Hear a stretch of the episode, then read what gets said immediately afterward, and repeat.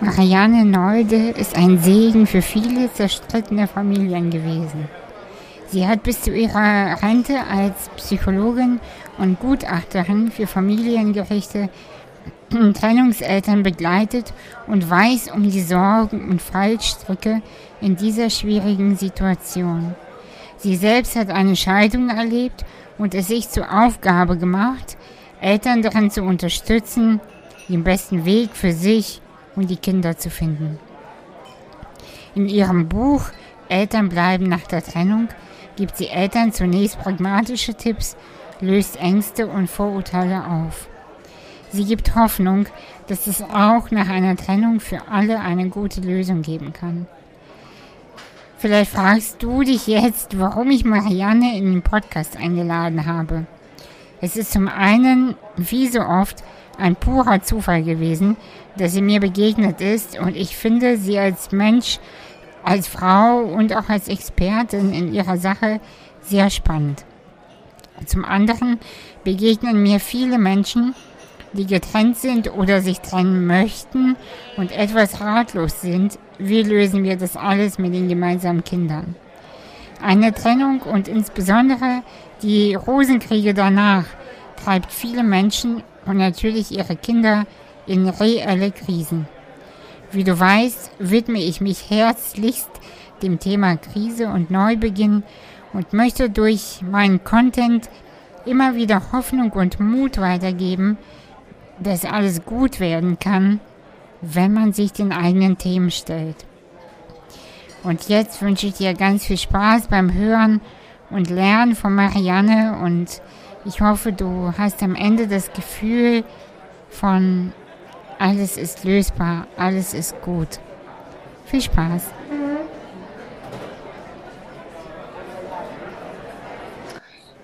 Hallo Marianne. Muss ich jetzt auch fortfahren? Nein. Also, okay. Wir starten schon. er nimmt schon auf. Hi. Ähm, Hi. Danke für deine Zeit heute. Wir ja, sind ja, mich drauf gefreut. Ja, wir waren ja schon öfter verabredet. Ich habe, äh, ich habe, glaube ich, ein, zwei Mal verschoben. Aber heute hat es geklappt. Einmal. Einmal nur. okay. Wo, ähm, wo bist du zu Hause? Wer bist du? Zu Hause bin ich äh, wahlweise im Westmünsterland. Da sind wir vor, Moment, sieben Jahren hingezogen. Jetzt mhm. erstmal örtlich. Und ansonsten bin ich zu Hause gewesen, 36 Jahre in der Gerichtspsychologie. Das war mein Berufsfeld. Da habe ich als Gutachterin mit ähm, Streitigkeiten von Eltern nach Scheidungen zu tun gehabt. Kenne das auch selbst, weil ich äh, in erster Ehe geschieden bin mit zwei Kindern und äh, auch zusätzlich Stiefmutter bin. Also das heißt, ich habe so ein Rundumpaket gebucht und äh, kenne das von ganz, ganz vielen Seiten und das hat mich dazu bewogen, dass ich, als ich ausgestiegen bin nach der langen Zeit, das unbedingt aufschreiben wollte, weil ich dachte, diese Erfahrungen können noch nützlich sein für Leute in Trennungssituationen oder für Leute, äh, die die begleiten, sei es beruflich oder privat. Und äh, darum habe ich das in ein Buch gefasst, das aber kein Ratgeber zum Abarbeiten sein soll, sondern einfach so meine Ideensammlung. Ich, ich habe dein Buch gelesen, ich habe das äh, fast am Stück durchgelesen. Gestern bis ein, ein Uhr nachts äh, wollte ich das dann, ja, die letzten Seiten, da dachte ich, das muss ich ja jetzt doch zu Ende lesen. Und die letzten Seiten waren besonders schön. Das hat mich ja, sehr, sehr, sehr berührt. Und äh, generell dein Buch, ich werde das natürlich in die Show Notes packen, ähm, fand ich so angenehm und ich hätte mir gewünscht, dass ich dein Buch äh, früher entdeckt hätte, als ich in einer Beziehung war äh, mit einem Mann, der ein, ähm, ein Kind hatte und in der Scheidung äh, gelebt hat. Und äh, das, de, dein Buch wäre gut gewesen und äh, das empfehle ich allen Menschen, die ja entweder getrennt sind oder sich trennen oder äh, die sogenannte Stief, Stiefmutter oder Stiefvater sind. Wie findest du diesen Begriff eigentlich? Stiefmutter, Stiefvater, Stiefkind, wie findest du das? Also ich bin ja noch aus einer Zeit, als das der normale Begriff war. Und tatsächlich verwenden wir den auch. Mhm. Ähm, heute sagt man ja Bonusmutter. Ja, Bonus und ich finde. Bonuskind. und da man sehr viele Stiefeltern und neue Partner kennt, die sich ganz schön schwer tun mit diesem Bonus, ähm, finde ich, so schön wie dieses Wort eigentlich auch ist oder gedacht ist, ähm, habe ich schon mal in den Raum geworfen, ob das nicht auch eine hohe Anforderung ist, wenn man das als Bonus sehen muss. Ähm, kann, aber muss nicht. ja, genau. Also ich finde tatsächlich diesen Begriff total albern und bescheuert. Ähm, ich weiß, dass es so äh, gerne gesagt wird und das ist ja schon fast ein, ein Druck, äh, das so zu sehen, äh, Bonus, äh, Bonuskind äh, oder Bonusmutter und das ist ja wirklich bei weitem nicht so. Ich habe gestern, ähm, als ich mich auf unser Gespräch vorbereitet habe, äh, getwittert äh, und auf Instagram geschrieben, ob Menschen Fragen hätten an dich. Und tatsächlich ähm, hat mir eine Frau geschrieben, die auch äh, eine Stiefmama ist, ähm, dass sie das total schwierig findet, die Kinder zu lieben. Und sie kann es verstehen, dass die Kinder sie vielleicht nicht komplett lieben, weil sie beide haben sich nicht ausgesucht. Und das, äh, das hat mich total berührt. Äh, wie, wie empfindest du das? Also, wie geht man da ran? Weil, wenn man sich in einen Partner oder Partnerin verliebt und er oder sie haben nochmal ein Kind, ja, von diesem Pflichtgefühl, dieses Kind äh, zu lieben, lieben zu müssen. Also, ich glaube schon mal, dass die beiden Begriffe Pflicht und Liebe ganz schlecht zusammengehen. Also Liebe ist für mich sowas, was, was weit und frei ist und Pflicht ist doch was eher, es gibt ja auch Pflichten, die ich gerne ausübe, aber Pflicht ist doch eher was, was äh, strengeres, begrenzteres. Und eine Pflicht zu lieben, glaube ich, kann es gar nicht geben. Also das, äh, man kann sich, man kann vielleicht sein Herz öffnen, das klingt jetzt auch ein bisschen pathetisch, aber sein Herz öffnen für diese Kinder und dann gucken, was passiert. Aber sich zu sagen, ich muss die jetzt lieben, ähm, das, äh, das ist vielleicht auch eine Forderung, die man sich erstmal nicht stellen sollte. Das kann geschehen. Ja, und ähm, ich glaube, die Schwierigkeit ist ja aber trotzdem, wenn man den Partner natürlich liebt und das Kind aber wirklich so gar nicht. Was, ja. was, tut, was tut man denn da am, am besten?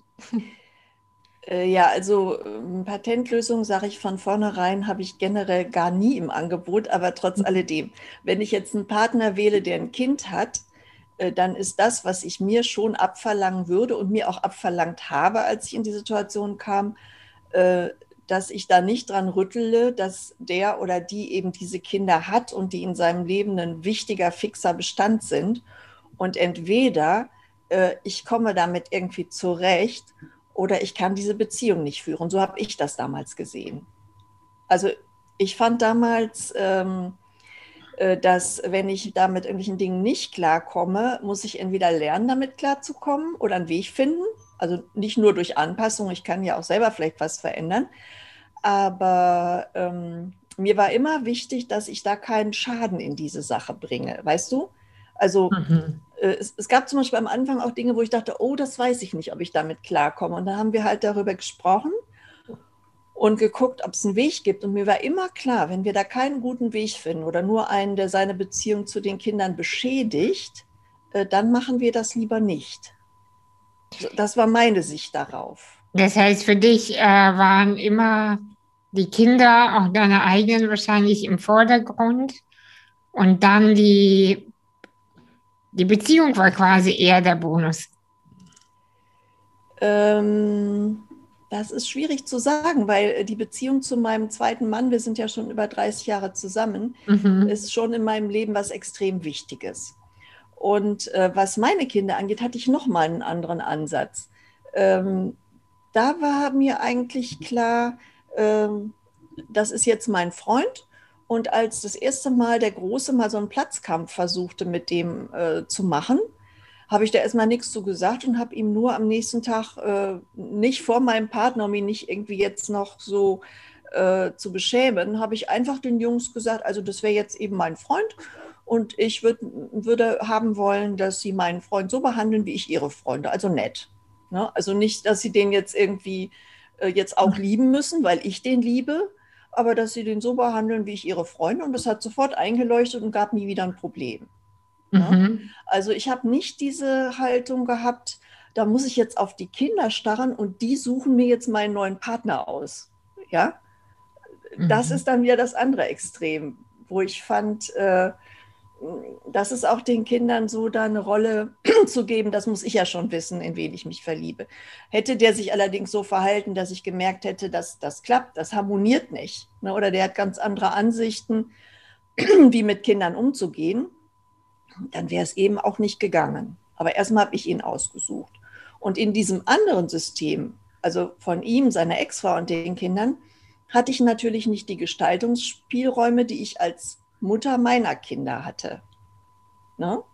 Verstehst du, was ich meine? Ich hatte da als Mutter viel mehr Gestaltungsspielräume. Ich hatte einen anderen Bezug zu den Kindern. Ich wusste, äh, wie ich das mit denen angehen kann, dass es für alle gut ausgeht. Und mhm. das andere System war ja erstmal ganz anders gestrickt. Ah, ja, ja, äh, verstehe. Verstehst du? Mhm. Ja, verstehe. Das war ganz anders gestrickt. Mhm. Und ich war ja die, die dazu kam. Ne? Ja, ja, verstehe. Nicht die gleichen Gestaltungsspielräume. Mhm, ja, das ja, war ja. der Unterschied. Ja, ich kann, ich kann nachvollziehen, was du meinst. Das heißt, deine Kinder, da wusstest du ja auch, wie du kommunizierst. Genau. Ja. Genau, da wusste ich das. Und das andere System war mir zunächst durchaus in vielem fremd. Und es gab da auch Dinge, die ich hm. jetzt so von meiner auch schon beruflichen Sicht für mich heikel fand. Also wo ich eher gesagt hätte, oh, das weiß ich nicht, ob ich das so mitleben kann.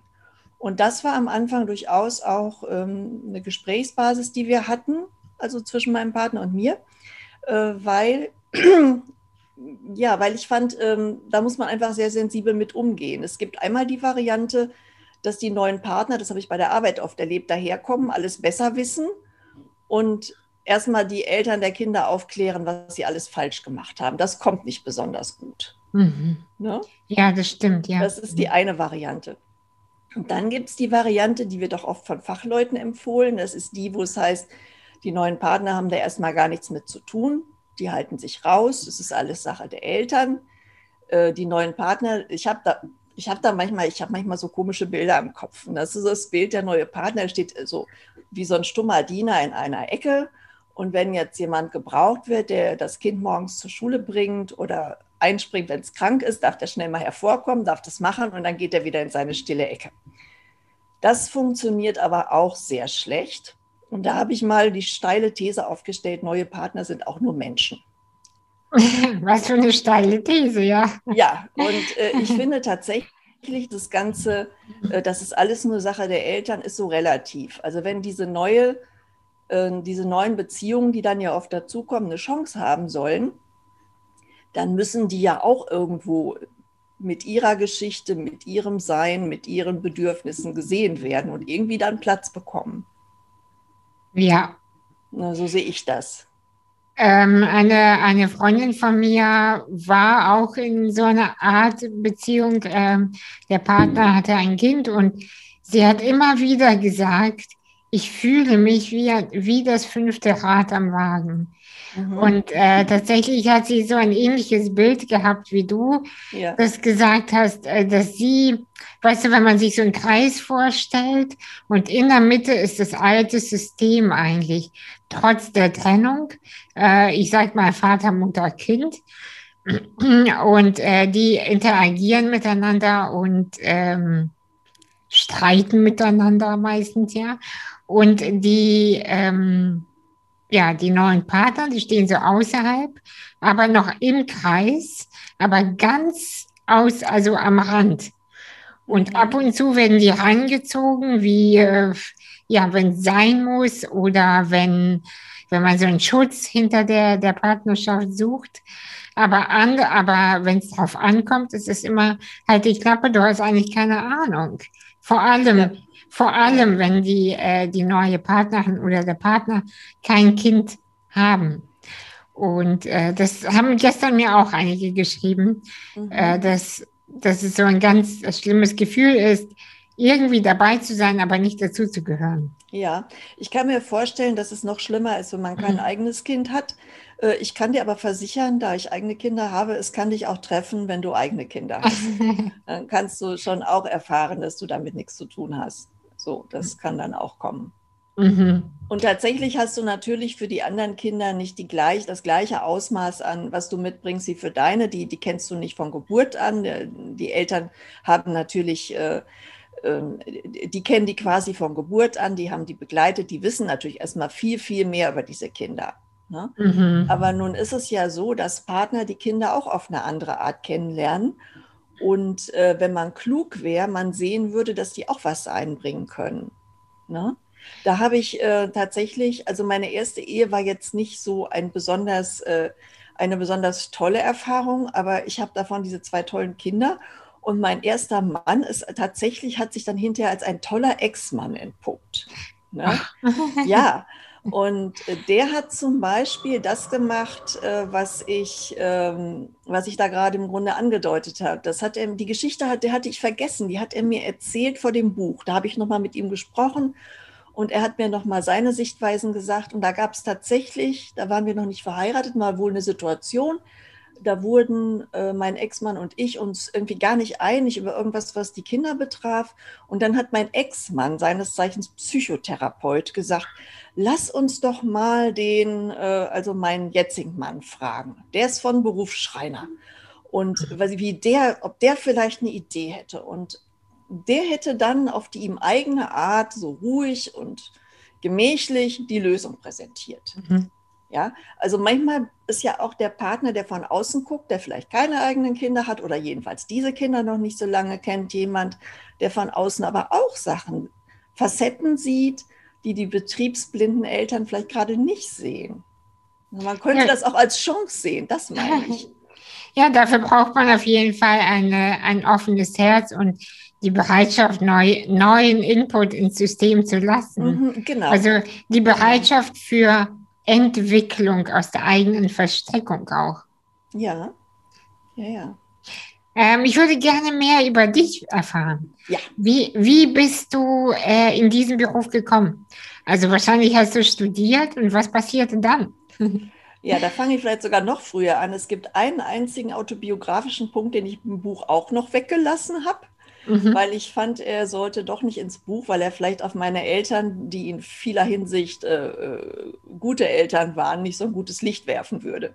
Aber es war so, ich bin Einzelkind und meine Eltern, so, weißt du, kriegstraumatisiert, hatten nicht immer gute Möglichkeiten, ihre Konflikte zu lösen. Und da haben sie dann sehr frühzeitig ihr einziges Kind dazu genommen und ich durfte die Konflikte sch äh, schlichten.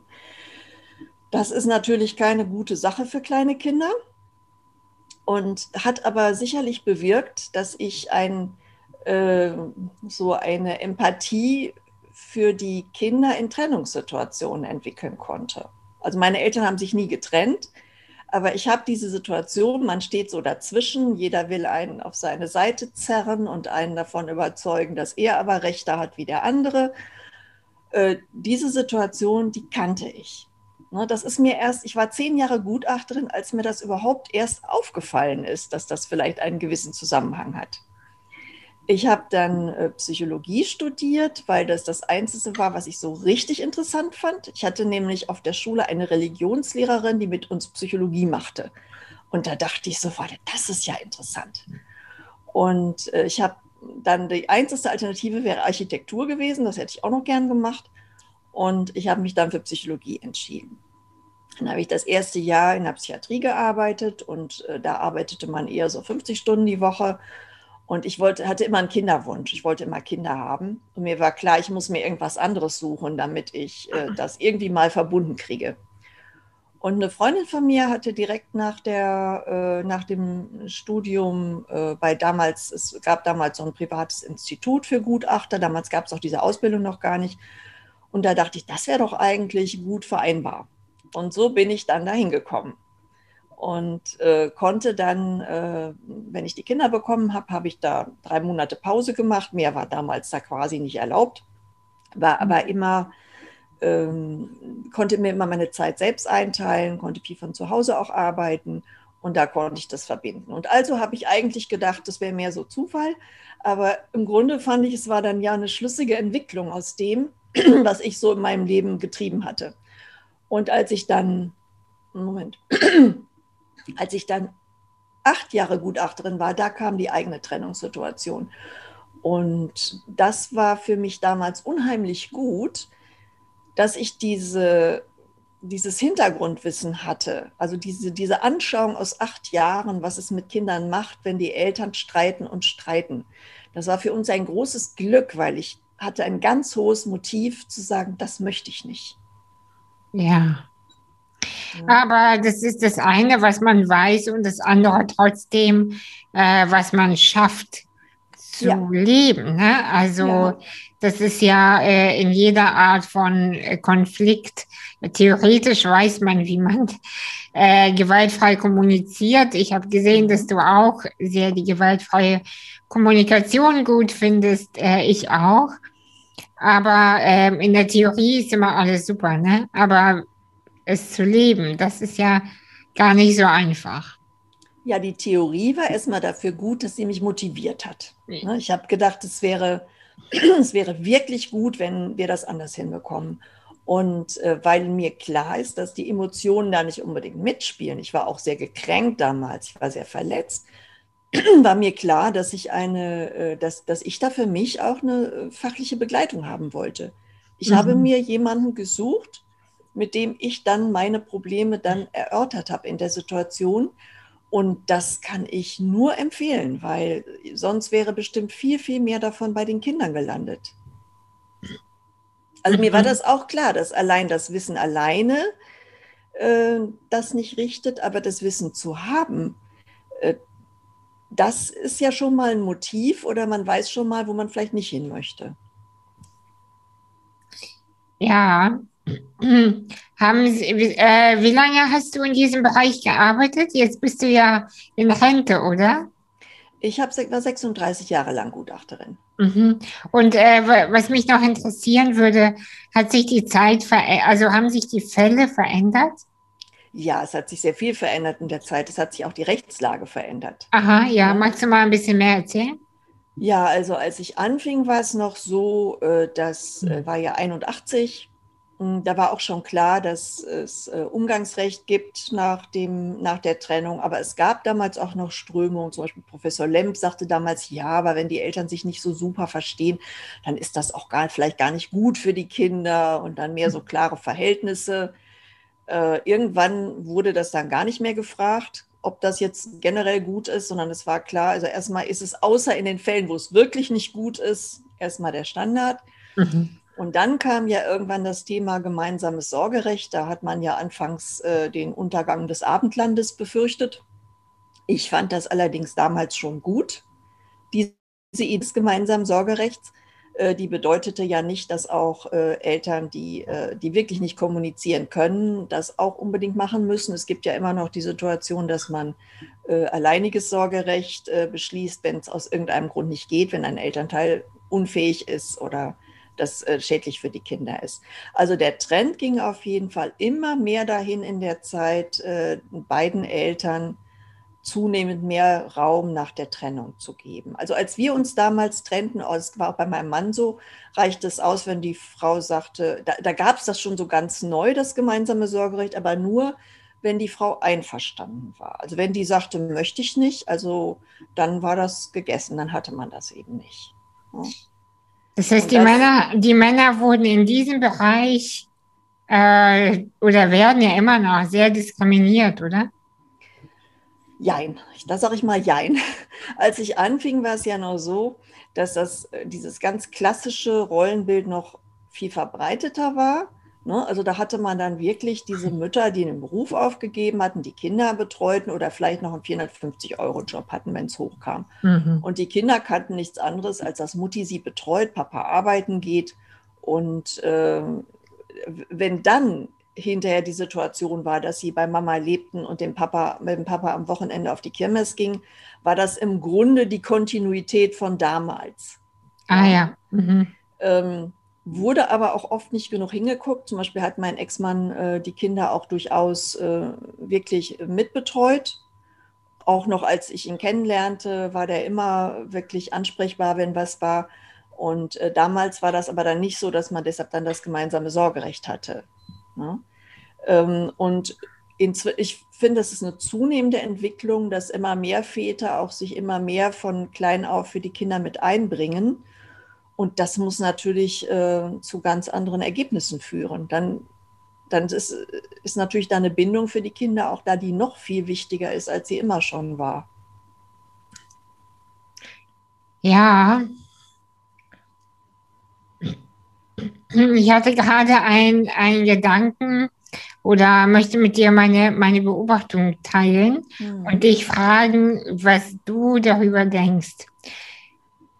Ähm, ich, ich bin ja jetzt Mitte 30 und das ist so ein Alter irgendwie, wo äh, Kinder geboren werden oder schon wurden und jetzt die ersten Trennungen äh, passieren. Die 30er sind äh, irgendwie nach meinem Gefühl die Zeit der Geburten und der Trennung. Mhm. Also ganz viele äh, erleben halt beides. Und ähm, ich mische mich selten ein, aber ich beobachte, dass in dieser Trennungsphase ähm, da Machtspiele entstehen, die auf einer höheren Ebene aber passieren. Also die nichts mehr mit dem Du und ich Beziehung zu tun haben, sondern noch eine Ebene höher, Frau gegen Mann. Ah ja. Mhm. Ähm, dass die Frauen, äh, also ich übertreibe jetzt mal und sage jetzt, was ich fühle, mhm. dass die Frauen quasi sich endlich äh, ihre ganze Verachtung, die, die angestaute Verachtung dem Männlichen gegenüber, auf ihre Partner und auf die Väter ihrer Kinder projizieren und das ausleben. Es ist quasi so, als äh, würden sie die, all die Verletzungen für ihre Großmütter und noch weiter hinten und Mütter natürlich auch mit dieser unsichtbaren Peitsche auf die Väter ihrer Kinder losgehen. So ist meine Beobachtung. Und natürlich auch, auch gleichzeitig die Männer, die Angst vor den Frauen. Sie haben ja ganz viel Angst auch vor dem starken weiblichen. Da genauso äh, die, äh, mit dem Hammer quasi draufhauen, um die Frauen klein zu halten. Um die Frau wütend zu sehen, um die Frau äh, hilflos in der Ohnmacht, in wie so eine tobende Furie zu sehen und nicht in ihrer Kraft, nicht in ihrer, in ihrer Macht. So meine Beobachtung. Was denkst du dazu? Also diesen Machtkampf gibt es definitiv von beiden Seiten. Und ich habe ja in meinem Buch auch irgendwie ein Kapitel Geschlechterrolle und Geschlechterkampf, mhm. äh, wo der auch darauf Bezug nimmt, dass ich den Eindruck habe, dass da manchmal fast noch mehr mit reinspielt, als nur jetzt diese diese eine Ehe, sondern dass das manchmal fast was Archetypisches dann noch mitschwingt. Ja. Ne? Ja, ja, und das ist das, denke ich, auch, worauf du ansprichst, was du meinst. Genau, genau. Weil das habe ich gelesen und dachte, ja, total. Ja, und äh, das Problem ist immer, äh, immer ist auch eines dieser Worte, die eigentlich ein Problem sind. Das Problem ist, dass oft jede Partei nur die eine Variante sieht. Ja, ähm, ich kann zum Beispiel mit, meinem, mit meiner Sichtweise, die ja eigentlich sehr ausgleichend ist und alles, vieles einbezieht, äh, kann ich äh, beide Seiten gegen mich aufbringen. Also Mütter denken dann unter Umständen bei dem, äh, was ich tue und sage, ich würde damit aber noch Vorschub leisten, dass narzisstische Männer oder gewalttätige Männer, die immer schon Frau und Kind drangsaliert haben, jetzt noch mehr Macht bekommen sollen, statt dass man endlich davon befreit wird. Und tatsächlich gibt es ja auch gewalttätige Menschen beiderlei Geschlechts oder narzisstische Menschen beiderlei Geschlechts, mit denen es schwierig ist. Mhm. Ja? Äh, die andere Seite, die Väter sehen oft nur, äh, Mütter haben da noch Rechte, äh, auf denen sie beharren, äh, die müssen sofort weg. Und jeder muss sofort 50-50 nach der Trennung das Kind betreuen, ganz egal, wie es vorher war. Auch das wird an mich herangetragen. Und wenn ich das dann nicht einsehe, dass das immer so sein muss, äh, dann gibt es dafür auch eher wenig Verständnis. Also ich sehe da diese Machtposition von beiden Seiten. Und manchmal denke ich auch, äh, Frauen sind ja wirklich in vielen Bereichen auch schlechter aufgestellt als Männer oder haben schlechtere Bedingungen. Aber bei den Kindern war es dann einfach mal umgekehrt. Ne, bei den Kindern und beim Familiengericht war es dann mal so, dass die Frau diejenige war, wo es so, ein, so einen Vorschussverdacht gab, äh, die wird das schon können. Ne? Frauen können sowas. Mütter sind, äh, Mütter sind erstmal so erste Wahl. Und das ist natürlich auch was, ähm, wo vielleicht Frauen manchmal das Gefühl haben, jetzt soll mir das auch noch genommen werden.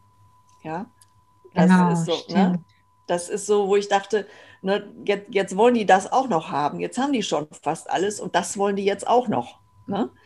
Ähm, und vor allen Dingen eben diese, diese Unfähigkeit, die ich manchmal äh, so, wo ich so verwundert vorstehe, die Dinge von beiden Seiten zu sehen. Ich habe neulich einen, äh, einen längeren Beitrag über Eltern-Kind-Entfremdung geschrieben. Das ist ja so ein ganz besonders heikles äh, Thema, äh, wo, ich, wo mir so wichtig war, das mal aufzuzeigen, dass es ja wirklich beide Seiten gibt. Es gibt ja diese, diese Mütter und Kinder, die von äh, den Vätern wirklich so drangsaliert worden sind, dass man sich nicht wünscht, dass das weitergeht. Ne? Und genauso gibt es diese Frauen, die, wie du sagst, da so ihre Gefühle, ihre Verachtung, alles auf diesen Mann lenken, äh, die, die Kinder entsprechend beeinflussen und ihnen den und, und Vatern und Kind den Zugang zueinander schwer machen, bis ganz unmöglich machen. Es gibt ja beides.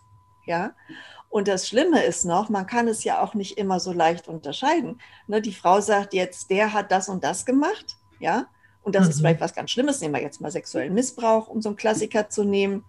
Was machst du dann? Ja, kann ja sein. In dem Fall würde ich ja jetzt nicht so gern die Fünfjährige zum Wochenendbesuch dahin gehen. Oder dann würde ich es ganz bestimmt nicht, wenn ich wüsste, es ist so. Ja, vielleicht hat sie es aber auch nur so gesagt. Ne?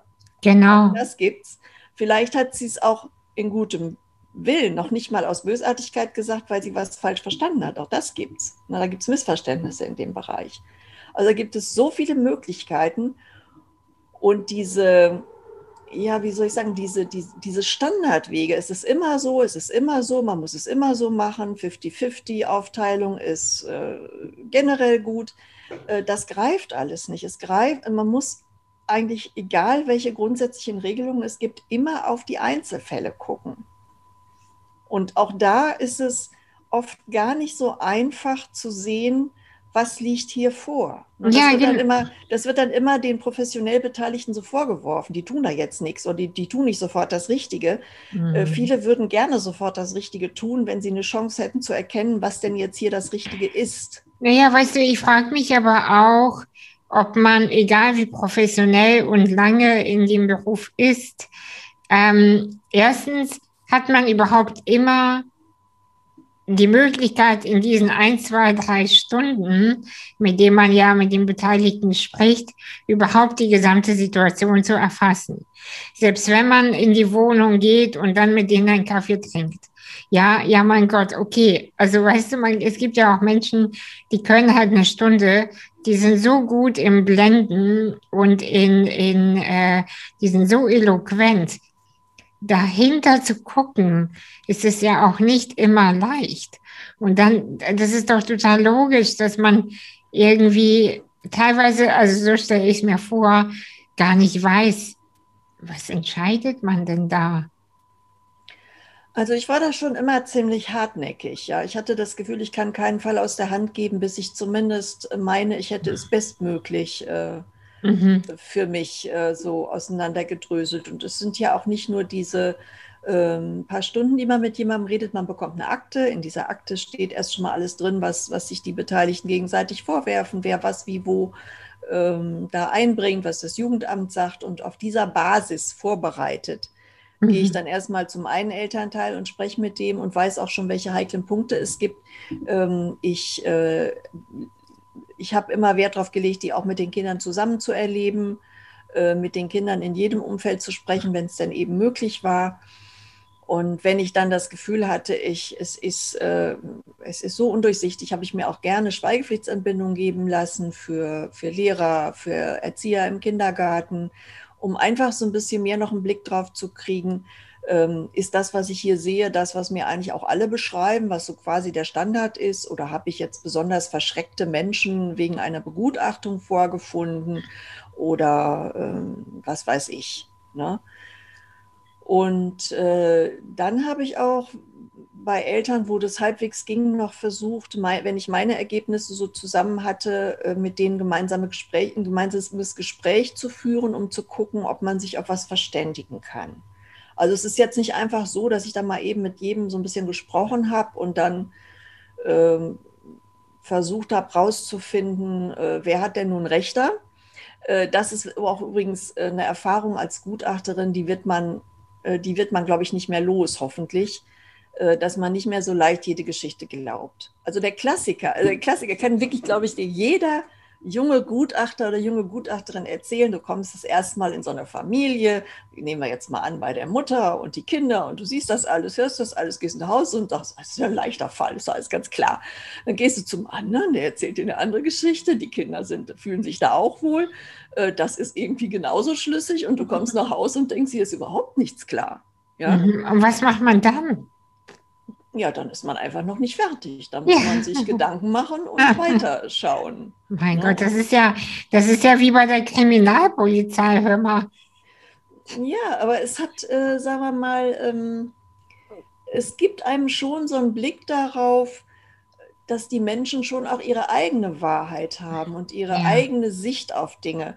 Und es gibt zwar auf der einen Seite Punkte, wo man sagen muss, also das geht jetzt nicht. Also wenn ich da äh, äh, im Drogenrausch meine Kinder nicht mehr versorge, das, das geht da nicht. Das ist dann nicht irgendwie eine subjektive Sicht, wie man auch leben könnte, sondern da mhm. muss ich sagen, da kann ich nicht mitgehen. Mhm. Aber es gibt tatsächlich viele verschiedene Weisen, sein Leben zu leben. Und äh, ich bin dadurch heute auch ein bisschen vorsichtig. Also wenn mir irgendjemand seine Geschichte erzählt, kann ich mhm. ganz schlecht so auf Anhieb sagen, boah, das ist aber auch schlimm, wie der dich behandelt hat. Oder die. Ne? Weil ich weiß es ja gar nicht. Gibt immer zwei Seiten, ja. Ja. Und im Grunde ist für mich bei dem Ganzen da herausgekommen, ähm, wenn die Eltern, also wenn es am Ende nichts gibt, wo die Eltern beide sagen können, da können wir irgendwie mitleben. Ja. ja. Es ist vielleicht nicht das, was wir in erster Linie wollten oder was wir ideal finden, aber wir können da irgendwie mitleben. Wenn man da nicht hinkommt, dann gibt es sowieso nur weitere Schwierigkeiten. Darum habe ich versucht, soweit es ging, dahin zu kommen. Und sei es, wenn man hinterher bei Gericht saß und, und, und ein Urteil gefällt werden wollte, wo dann aber die Beteiligten sagen konnten, ja, in Gottes Namen, dann ist es jetzt so. Ne, dann machen wir es jetzt so. Bist du der Meinung, ähm, wenn man sich einfach nicht geeinigt bekommt, dass man irgendwann aufgeben sollte und einfach sagt, weißt du was, mach doch, was du willst. Mach mit dem Geld, was du willst, mach mit dem Kind, was ich kann nicht mehr. Ja, das ist nicht nur der Punkt, ich kann nicht mehr, das wäre der eine Punkt, wenn man selbst merkt, ich, ich, ich kann das nicht mehr. Es kann auch den Punkt geben, wo man für das Kind das sagen muss. Ja? Mhm. Wenn das Kind dann jedes halbe Jahr, jedes Jahr wieder neu vors Gericht muss, wieder die neuesten Misshelligkeiten da aussagen soll, dann kann das wirklich an einen Punkt kommen, wo das aus meiner Sicht keinen Sinn mehr macht. Mhm. Es keinen Mehrwert mehr hat. Also es gibt ja immer diesen wirklich richtigen Punkt. Mein Buch heißt ja auch Eltern bleiben nach der Trennung. Und wenn es geht, ist es wirklich aus meiner Sicht die absolut beste Lösung. Aber man kann Dinge nicht erzwingen. Mhm. Ja? Es ist ja auch immer der Wunsch an die professionell Beteiligten, dass die Dinge erzwingen sollen. Die sollen machen, dass der andere anders ist, zum Beispiel. Das habe ich den Eltern auch immer sagen müssen. Das kann ich nicht. Ja? Ich kann nicht machen, dass der andere anders ist. Ich kann zwar irgendeine Empfehlung aussprechen, aber wenn ich weiß, die wird sowieso nicht umsetzbar sein, ist die Hilfe auch sehr gering, die das macht. Also jetzt, ich sage mal einfach ein Beispiel. Also früher, ganz früher war das dann noch so, da, da war man schon froh, wenn dann das Kind überhaupt dann samstags zum Papa durfte und übernachten war dann eventuell noch heikel. Und wenn ich jetzt zum Beispiel gesehen habe, wegen mir könnte das Kind da übernachten, ich sehe da gar kein Problem, ja. Äh, aber äh, im Zweifel ist es besser, es kann den Kontakt überhaupt halten, als dass ich jetzt versuche, was durchzusetzen, was nicht klappen wird. Dann hätte ich eher gesagt, ja, ich sehe zwar gar kein Hindernis, aber besser machen wir es dann erstmal so, so findet es überhaupt statt. Ich habe ja auch die Erfahrung gemacht, dass wenn ich dann was empfehle, äh, wo klar ist, der andere geht so gar nicht mit, das wird dann gar nicht umgesetzt. Und dann bin ich pragmatisch und sage, dann ist es mir lieber, das Kind hat jetzt diesen Tag mit dem Vater als die Übernachtung. Mhm.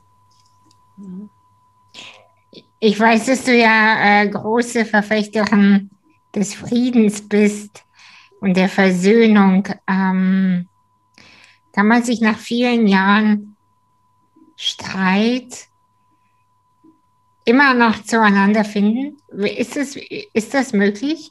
Hast du das schon mal erlebt? Also ich würde nie, nie sagen. Ne? Das mhm. würde ich nicht.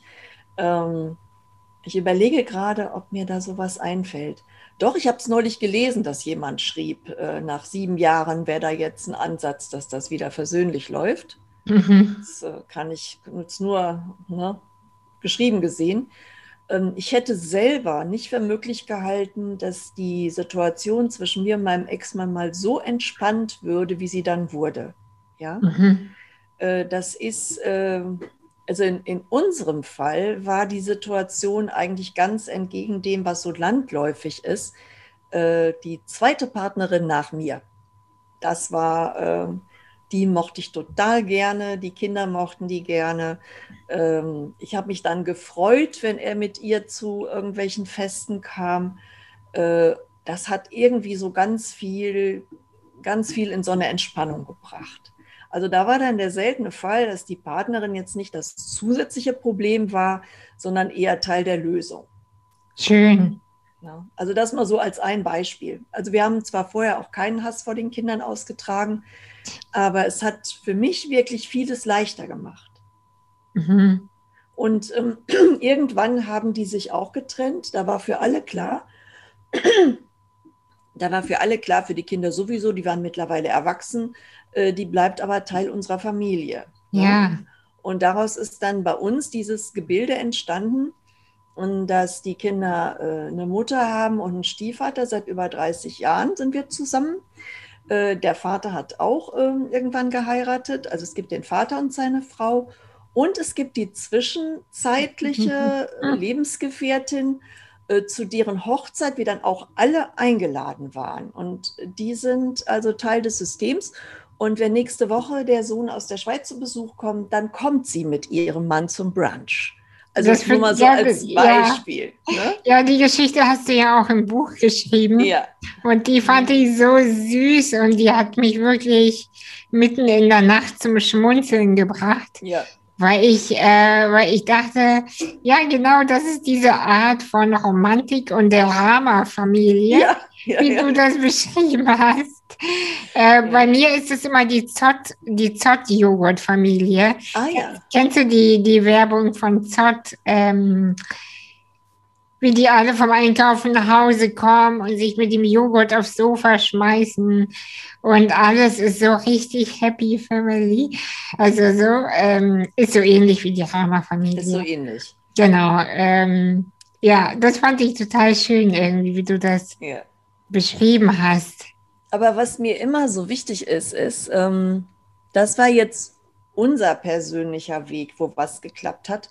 Mhm. Und das ist, da ist zwar das Bemühen ein Punkt gewesen, aber wir hatten auch Glück. Das kann man nicht erzwingen. Ne? Wir haben was Gleichartiges äh, im anderen Teil unseres Patchworks nicht hinbekommen. Ne? Mhm. Und mir ist immer so wichtig, äh, wenn ich diese Geschichte erzähle, ich erzähle die ja gerne, weil die einfach so Spaß macht und schön ist und auch Hoffnung gibt, dass auch mal was passieren kann im weiteren Verlauf, was die Sache besser macht. Ne? Ja.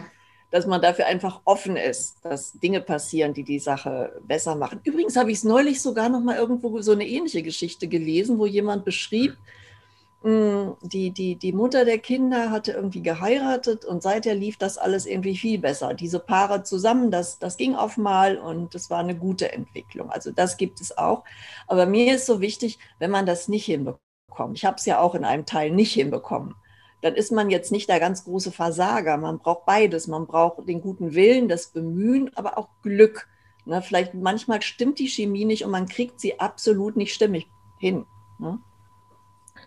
Ja, ähm, ja, das, ja, ja, genau. Ich muss gerade so, während du sprichst, so an ein paar Dinge denken, die mir selbst passiert sind oder die ich so von Freundinnen weiß und ähm, wie, wie sehr manche sich bemühen und es einfach nicht, nicht funktioniert. Und ich habe mich gerade gefragt, wie das wohl so ist für die sogenannten Stiefmütter wieder oder Väter, wenn sie selber therapeutisch arbeiten oder, ähm, oder sehr einfühlsam sind und dann immer dieses ganze System sehen und das Bedürfnis haben, kennst du ja vielleicht immer dieses Gib her, ich mache das wieder heile. Mhm. Und dieses Einmischen und sich da davon fernzuhalten und gleichzeitig aber trotzdem ein Teil des Systems zu sein.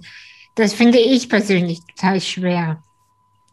Das ist auch schwer. Also ich habe zum Beispiel lernen müssen, äh, dass es auch Dinge gibt, die jetzt nicht so mein Bereich sind. Ne? Also mhm. manche Dinge kann ich nicht in Ordnung bringen. Das müssten dann die Personen, die da näher dran sind, machen. Ne? Es gibt Dinge, äh, da ist dann mein Mann als Vater eher derjenige, der es entweder hinkriegen kann oder nicht. Und wo ich das nicht machen kann. Ne?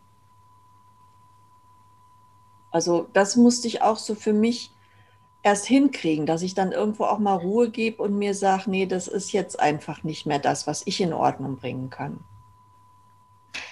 Du, du wirkst auf mich so geordnet und ausgeglichen.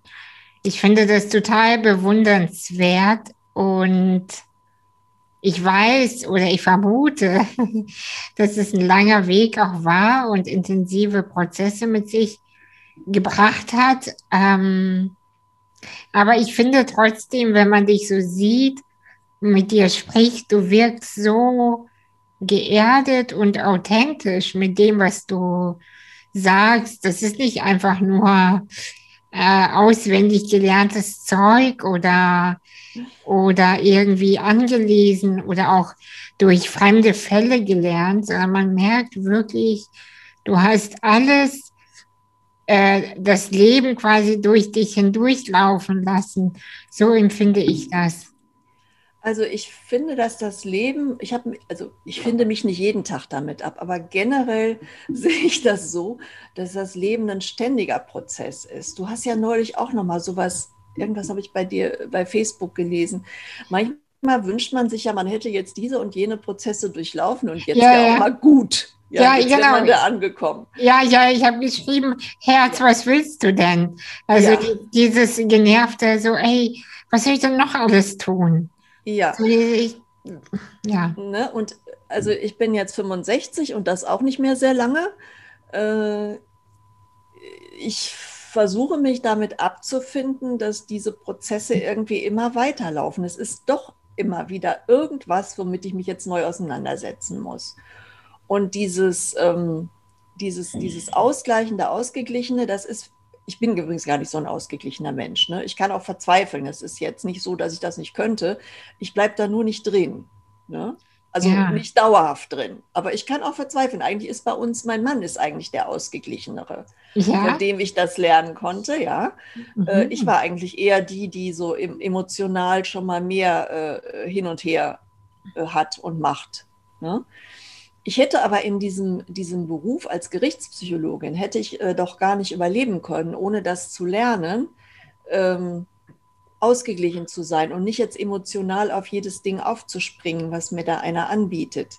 Na, das wäre ja, ähm, das wäre ja, das wäre ja gar nicht gegangen. Also das ist sicherlich, was du da jetzt siehst, auch ein bisschen dieses Training. Äh, plus, äh, dass mir immer wichtig war, so mich mit meinen inneren Prozessen zu beschäftigen. Weißt du, ich finde zum Beispiel, ähm, für, für Gerichtspsychologen ist das ja jetzt gar nicht so vorgesehen wie für Therapeuten. So ein Therape wer Therapeut werden will, muss dann ja auch mal für sich eine Therapie machen. Der muss das ja auch mal an sich erfahren. Und ich fand immer, für den Gerichtspsychologen ist das aber genauso wichtig. Mhm. Also ich habe es jetzt nicht gemacht, weil es für Gerichtspsychologen wichtig ist, sondern weil es einfach so ist, weil ich so ticke. Ich musste mich damit beschäftigen. Aber ich finde, als in meinem Job muss ich auch lernen zu sehen, wo sind meine blinden Flecken, wo sind die Sachen, die mich antriggern. Ne? Zum Beispiel, als mein erster Mann die junge Geliebte hatte, äh, hatte ich dann das Gefühl, alle Väter, wo ich saß, hatten jetzt so eine gut aussehende, schlanke junge Geliebte. Oh ja. Gott, ja, du, ja nur als Beispiel. Das, ja, ich kann das total ja. nachvollziehen ja. Und da ist doch total wichtig, dass ich immer gucke, was ist gerade in mir unterwegs und dass ich das nicht damit vermische. Ja? Also, dass ich das nicht so eins zu eins übertrage. Und ganz besonders schön fand ich eine Kollegin, ich habe immer mit, mit äh, sehr tollen äh, Kolleginnen zusammengearbeitet und wir haben uns regelmäßig zur Supervision getroffen und haben auch also heikle Dinge, wo wir nicht sicher waren, miteinander besprochen. Und eine sagte, wir arbeiten ethnomethodologisch. Ja, die drückte sich immer gerne wissenschaftlich aus. Und dann sagte sie, ja, das ist so ähnlich. Wir gehen dahin in die Familien, als ob wir jetzt erstmal so einen fremden Stamm im Amazonas uns angucken würden. Und dann gucken wir erstmal, wie die da so leben, wie das da so ist, bevor wir da und wir gehen nicht dahin und wissen schon, eine gute Mutter steht immer um halb sieben auf und macht die Butterbrotdosen als erstes fertig. Ja. Ne? Sondern man guckt erstmal, wie sind die organisiert, wie, wie ticken die. Mhm. Ich wäre zum Beispiel als Frühstücksmutter gar nicht so, hätte ich ganz schlechte Kritiken bekommen. Wir waren immer so die Mittagessensfamilie. Da kamen alle zusammen, da habe ich schön gekocht, da gab es einen Nachtisch. Mein Mann konnte auch von der Arbeit kommen. Aber wenn man mich zum Beispiel nach meinen Fähigkeiten, ein schönes Frühstück mit den Kindern zu machen, beurteilt hätte, hätte ich ganz schlecht abgeschnitten. Und mhm. das finde ich so, es ist einfach gut, wenn man erstmal guckt, wie leben die, wie ticken die, wie funktioniert das bei denen. Vielleicht funktioniert das ja gut so, auch wenn es ganz anders ist wie bei mir. Und das ist vielleicht das, ähm, dass man sich das besser vorstellen kann. Das heißt aber nicht, dass ich in meinem privaten Leben mit allem einverstanden bin, überall äh, Friede, Freude, Eierkuchen herrscht. Äh, das ist bei mir nicht so. Das ist auch nochmal gut zu hören. Ja. Ähm, ohne den Datenschutz irgendwie zu, zu durchbrechen, gibt es eine Geschichte oder zwei, äh, die dir besonders im Kopf geblieben sind, die, die so, ja, besonders schlimm, besonders schön, besonders absurd äh, waren, die du teilen könntest, möchtest? Also da würde ich gerne meine Lieblingsgeschichte teilen. Es fällt mir jetzt dann leichter, eine positive Geschichte zu sagen, weil beim anderen hätte ich jetzt spontan mehr Sorge wegen dem Datenschutz. Und außerdem hatte mir diese Familie, die ich irgendwie Jahrzehnte nach der Begutachtende nochmal kontaktiert habe, auch erlaubt, das äh, zu verwenden. Ja. kommt im Buch vor. Das ist die, äh, die, ah, ja. die, äh, die Eltern-WG. Heute gibt es sowas, glaube ich. Da heute heißt das, glaube ich, auch Eltern-WG. Äh, da war das äh, gemeinsame Sorgerecht, war noch ganz jung, das, das war ganz frisch. Und äh, dann habe ich einen Auftrag bekommen vom Gericht, da die, die Eltern, die, ob angesichts der so Situation der Eltern eben das okay wäre, das gemeinsame Sorgerecht oder eben gerade nicht so. Und mhm. Hintergrund war, ähm, das war also eine ganz tolle Familie, ist eigentlich meine Lieblingsgutachtenfamilie gewesen. so ähm, musisch tätige Eltern und die Kinder auch alle sehr begabt und äh, die hatten sich halt auseinandergelebt, sich getrennt, jeder hatte einen neuen Partner und dann haben sie überlegt, wie machen wir das und sie hatten ein äh, äh, großzügiges, freistehendes Einfamilienhaus. Das erste Kind war schon ausgezogen, das zweite, glaube ich, im Begriff. Und dann haben sie alle zusammen als WG in diesem Haus gelebt und haben sich ergänzt. Vorher gab es dann nur Musisches, dann gab es auch noch einen Handwerker dabei und äh, jemand, äh, die sich die neue Partnerin liebte den Garten und machte da Bio. Und äh, das war eigentlich meine leichteste Begutachtung ever. Ich war da und ich habe wirklich nicht verstanden, warum, warum diese Frage aufkam, äh, ob man da ein gemeinsames Sorgerecht machen kann. Das haben die natürlich bekommen. Und äh, ich habe dann später erfahren, dass sie tatsächlich äh, auch, äh, die sind da zusammen wohnen geblieben, bis die Kinder alle selbstständig waren und sind weiter befreundet und genießen die Enkelkinder. gemeinsam. Aber weißt also, du, das, das, würde mich ja jetzt schon wieder interessieren. Äh, was sind das für Persönlichkeiten, die das schaffen? Also haben die so besonders besondere Therapieformen zusammen gemacht oder, oder sind die wirklich einfach so d'accord mit allem? Ich weiß, also das darf ich sicher sagen, die haben da auch drum gerungen. Ne? Die ja. haben auch an sich, da, muss, da wurde, musste halt auch an sich geguckt und gearbeitet werden. Ja, da, ja, danke, ja, danke, dass ja. du das nochmal sagst. Ja. Weil manchmal, wenn ich so positive Geschichten höre, äh, freue ich mich einerseits und gleichzeitig kommt bei mir sofort die Frage, weil ich ja nun mal weiß, wie das Leben ja. Nein, ich weiß nicht, wie das Leben geht. Aber ich, eins weiß ich. Ich weiß, dass es nicht geradeaus ist. Ja, das ist auch, Ge ja. Genau, das ist die einzige Sache, die ich wirklich weiß. Mhm. Und wenn mir jemand sagt, das macht mit mir nichts, oder jemand sagt, das ist alles kein Problem, dann denke ich mir halt, mm, du lügst. Ja. Und, äh, und wenn man so positive Geschichten hört, dann denke ich mal, wow, wie cool. Und gleichzeitig, was haben die anders gemacht? Was haben die genau dafür gemacht? Ich denke, das ist das Gleiche, was bei unserem gelungenen Patchwork-Teil ist. Äh, das ist wirklich die Mischung aus der Bereitschaft, bei sich selbst zu gucken, ne, an, sich, an seine eigenen Prozesse zu durchlaufen, ja. plus das Glück, dass die Personen dann auch irgendwie zusammenpassen. Ne, also wie gesagt, eins von beidem reicht meines Erachtens nicht. Mhm. Das ist mir mhm. auch so wichtig ähm, mir geht das die ganze Zeit durch den Kopf. Äh, ich finde das immer so toll bei der Nicole Staudinger, diese Bestseller-Autorin, die zweimal Krebs überstanden hat. Ja, die wird ich. ja fuchsteufelswild, wenn ihr einer sagt, äh, sie hätte den Krebs überstanden, weil sie so positiv denkt. Ja, quasi mhm. mit dem Unterton so die anderen, die dann aber dran sterben, ja, ne?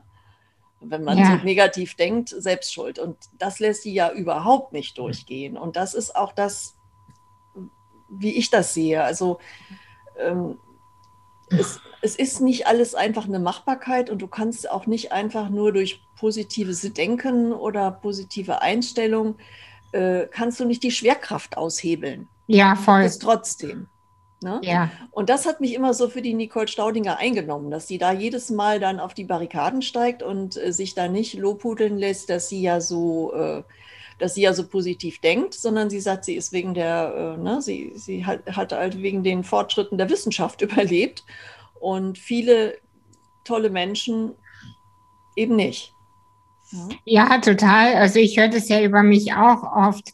Äh, das ist ja, dass ich so positiv bin und deshalb dies und das funktioniert. Und das ist auch Quatsch. Ich hatte ganz klar, ich habe an mir gearbeitet und das hat vieles zum Positiven verändert, ja.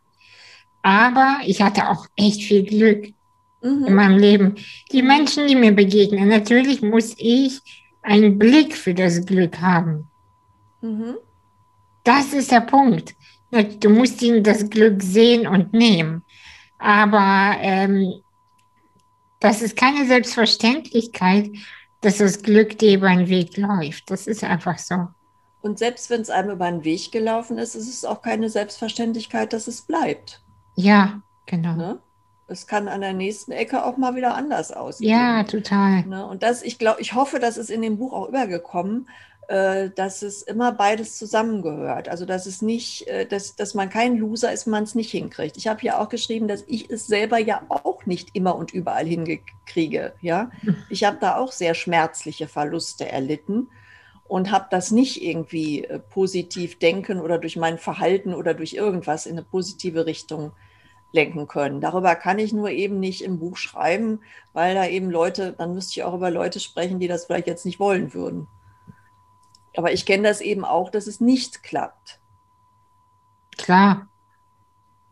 Das ist mir wichtig. Also das ist nicht so dieses, äh, es gibt nur Honeymoon oder nur Verzweiflung. Ja, das Leben ist irgendwas dazwischen. Du, wir sprechen schon äh, seit einer Stunde mhm. und ich würde dich gerne noch ähm, als letzte Frage fragen, die letzte Frage stellen. So, ähm, was ist deiner Meinung nach das Beste, wie man sich trennt? Also angenommen, man stellt fest, das passt nicht mehr. Mhm. Wir haben ein Kind zusammen unabhängig von der Bürokratie, die ja, die ja auch schon nervig ist, ähm, und Sachen aufteilen und so weiter.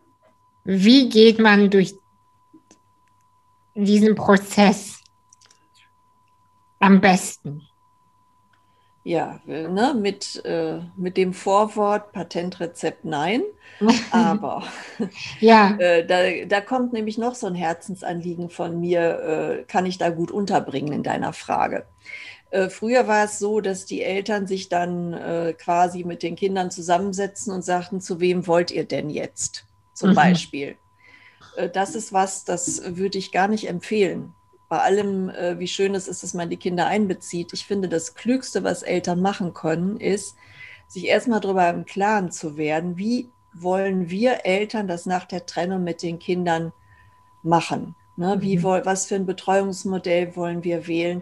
Weil es ist für die Kinder viel, viel einfacher, damit umzugehen, wenn sie diese Hiobsbotschaft bekommen, die Eltern ihnen aber vermitteln können, wir haben aber trotzdem schon einen Plan. Ja, wir werden eure Eltern bleiben und wir stellen uns das so und so vor. Dann können die Kinder ja immer noch sagen, ja, das möchten wir aber an der und der Stelle anders. Da kann man dann ja drüber reden. Aber ich finde, es hilft den Kindern wirklich ganz wenig, wenn erstmal diese ganze Entscheidung ihnen aufgeladen wird. Ne? Also sie, sie sind in diese Situation geworfen Sie können sich das unter Umständen gar nicht vorstellen, was jetzt kommt. Äh, sie äh, kommen ganz leicht in einen Loyalitätskonflikt. Ne? Mhm. Also wenn ich jetzt an dieser Stelle sage, lieber Mama oder lieber Papa, dann äh, habe ich eventuell noch erst recht einen Elternteil verloren. Und darum finde ich es schon mal erstmal einen großen Liebesdienst an den Kindern, wenn man versucht, äh, sich vorab schon mal klar zu werden, wie man es machen will. Und wenn man das äh, alleine nicht schafft, äh, gerne auch mit, mit einem Berater, Mediator oder irgendeiner kundigen Person, die einen da begleitet. Also wenn das irgend möglich ist, finde ich das schön, wenn die Eltern erstmal da die Verantwortung übernehmen und den Kindern eine mögliche Lösung präsentieren und dann die Kinder natürlich auch einbeziehen und natürlich die nicht übergehen, aber sie zumindest nicht in diesen Loyalitätskonflikt schmeißen. Mhm.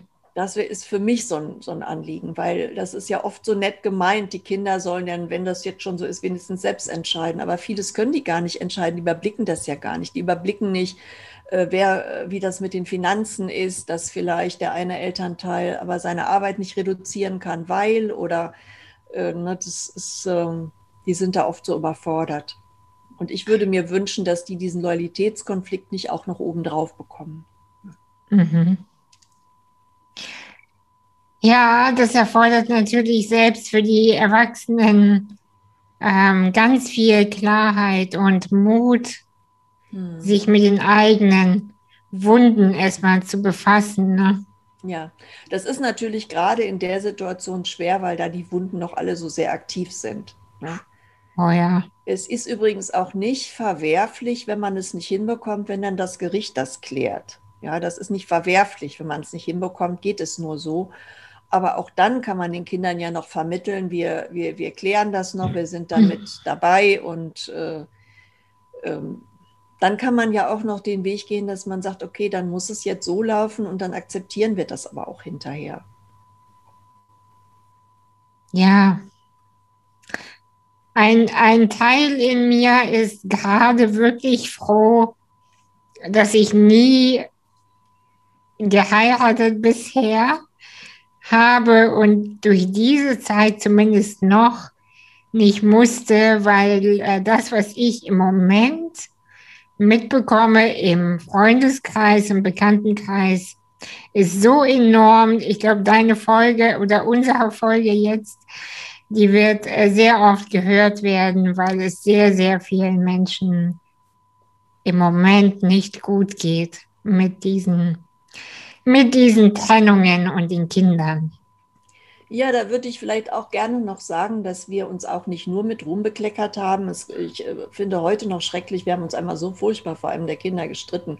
Das finde ich heute noch furchtbar. Aber das war so der Punkt, wo uns dann auch klar wurde, so kann das nicht weitergehen. Das, das ist nicht möglich. Es ist jetzt nicht so, dass wir nur äh, alles von Anfang an immer großartig hinbekommen haben.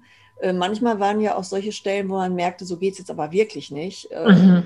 die dann wieder ein Umlenken ermöglichen. Und äh, Kinder verzeihen einem natürlich auch einiges. Ne? Wenn man, wenn man, da kann man sich ja für entschuldigen, wenn einem sowas passiert ist und in der Folge versuchen, es anders zu machen. Ne? Also der, dass man einfach nicht zu früh die Flinte ins Korn wirft, weil schon so viel schiefgegangen ist. Man kann es meistens doch noch besser machen. Ich finde, das war ein super Schlusswort. Ich danke dir für deine Zeit und deine Weisheit und Wissen. Ja, ich danke dir auch für deine Zeit. Also ich habe mir übrigens, ich hatte mir übrigens, als du mich gefragt hast, hatte ich mal kurz vorher gedacht, ach, das wäre eigentlich schön, wenn die Anastasia mich mal fragt. das siehst du, ich, hab, ich hatte dich schon, seit wir unser Facebook befreundet haben, ja. habe ich dich immer im, im Blick, sage ich mal, gehabt. Ja. Und äh, lese immer sehr gerne deine Texte, auch wenn sie mich gar nicht mehr so betreffen aber es ist doch so ein Wissen, ähm, es ist gut, es ist gut, informiert zu sein. Ja, ich finde auch, ach, das ist übrigens ähm, ursprünglich war der Arbeitsuntertitel meines Buches ein Inspirationsbuch für Trennungseltern. Ja, weil ich wollte ja nicht, ne, ich wollte ja nicht sagen, ich weiß alles besser, sondern Inspirationsbuch. Das geht aber natürlich von der Marketingabteilung her nicht.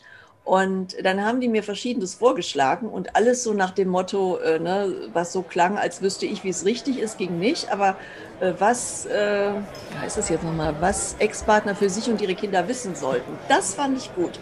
Denn Wissen ist nützlich. Und was man dann damit macht, muss jeder gucken, was für ihn passt. Also dann, dieses Buch ist wirklich genial. Ähm, es gibt auch noch nicht so viel zu diesem Thema, oder? Doch, es gibt, äh, es gibt jede Menge Bücher über Trennung, hat es immer ja? schon gegeben. Aber sicherlich ist es eine Besonderheit, dass ich so viel über die persönliche Seite auch schreiben kann. Ja, vor allem habe ich dir ja noch äh, eben erzählt, besonders, ich glaube, das ist das dritte Kapitel, oder? Wo du einfach schreibst über deine eigenen Muster und mhm. wie du etwa, also Beziehungsmuster und was es dann äh, weiter gemacht hat. Das hat mich äh, hat mich gleich am Anfang sofort beeindruckt und dann konnte ich gar nicht mehr aufhören zu lesen, weil ich wusste, also nur dieses Kapitel hat mir gezeigt, dass du ähnlich tickst wie ich und dann, ähm, ja, das ist gut, dass es in diesem Bereich diese Weitsicht und Tiefsicht gibt. Ja. Ich danke dir. Ja, ich danke dir auch, Anastasia.